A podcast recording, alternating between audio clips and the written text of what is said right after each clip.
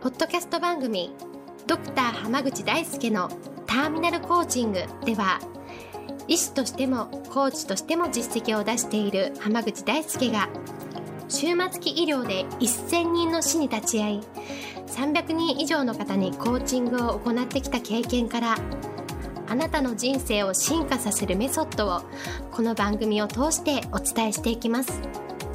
それでは今回の番組をお楽しみください。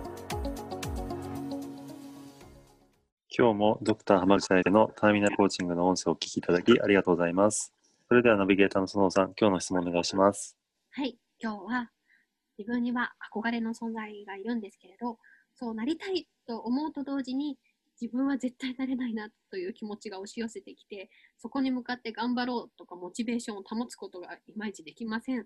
そういう時にどういうふうに考えたらいいですか？という質問が来ています。よろしくお願いします。よろしくお願いします、まあ、人って結構いろんなね憧れを持つじゃないですかはい。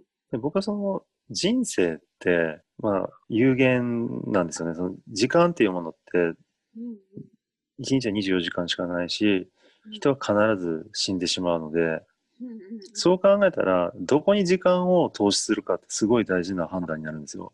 確かに。で僕はその時にすごい大事にしてるのが新しく挑戦する時にこうこうなれたらいいなっていう憧れをはい実現していくっていうのが大事だと思ってるんですけどそこで挑戦するかしないかっていうのは一回考えた方がよくって。でこの質問をいただいた方みたいにうん憧れてはいるんだけどでもこうはなれないんじゃないかなって思うことは間違いなくやめといた方がいいです。そうなんですか？はい。絶対やめといた方がいいです。ですね。なるほもど。ものすごい時間無駄にしちゃうので、えー、えそれはなんでなんですか？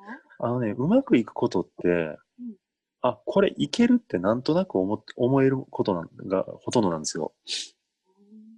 だその、できるかどうか確信はないけど、ええこれなんか、この人ぐらいなれんじゃないかなってうん思えることって絶対たくさんあるんですよね。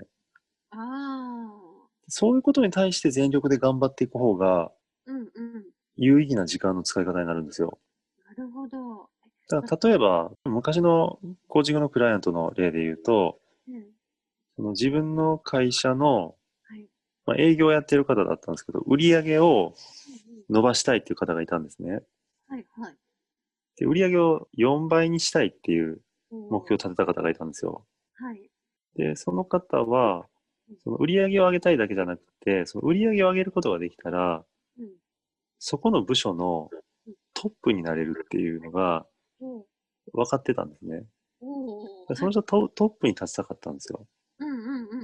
で、それに対して、すごい、どうやって売り上げを伸ばすかっていうのは一切まだ分かんないけど、うんうんうん。でもいけそうな気がするって、なんとなく思ってたんですね。はいはい。えで、結局いけたんですよ。うん。でも同じような例でうん、その、まあちょっと業種は違うんですけど、あの、サロンを自宅で経営されている方がいて、はい。その方も売り上げを伸ばしたいって同じ目標があったんですけど、うんうん。その人は結局売り上げ大して伸びなかったんですよ。なぜかというと、そんな、あの、バンバン売り上げを上げるっていうのは、理想なんだけど、でも無理だと思うっていうふうにどっかで思っていて、あそれはもう最初に自分で無理だと思うなってちょっと思ってるってことですかね。そうです。うんうん。で、結局、売り上げ全然上がんなかったんですけど、うんうんちょっと切り口を変えて、そのサロンの売り上げじゃなくって、うんサロンを経営している人に技術を教えるっていう。のを一緒にちょっと考えていって、売り上げは、結果的にはすごい上がったんですけど、その自宅自宅のサロン自体の売り上げっていうのはほぼ変わんなかったんですよ。ああ、そういうことですね。はい。新事業というか、ちょっと違う形だったら、そっちでまあ売り上げは立ったけど、別に自宅のサロン訪問が伸びたわけではないということそうです。で、その時にお話ししてた印象的だったのがね、ええサロンの売り上げを伸び伸ばすっていうのって全然イメージわからなかったんですけど、うんうん。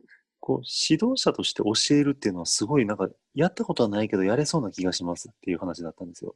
おお、あご本人がそういうふうに。そうそうそああ、なるほう。ど。だったらそっちやりませんか？っていう話をしてやってったらやっぱ案の定うまくいったんですね。うん、なるほど。でこれええうまくいくには理由があって、しかもそのバックワークできないことに対してうまくいかないっていうのは理由があって、ええあの、入り口の第一歩、最初の第一歩っていうのって、うん その人の熱量がどれぐらい高いかによるんですよ。つまり、最初からちょっと無理かなと思ってるってことは、熱量がそそもそも高くないんですね。うんうん、確かにそうです。だったら、大変な状況が出てきたら絶対諦めちゃうんですよ。うん、確かに。でも最初の一歩の情熱がすごい強ければ強いほどうん、途中大変であってもうん続くんですよね。うん、そうですね。そうなんです。だから人生においてそれしか挑戦できないって少なくとも日本においてはないんですよ。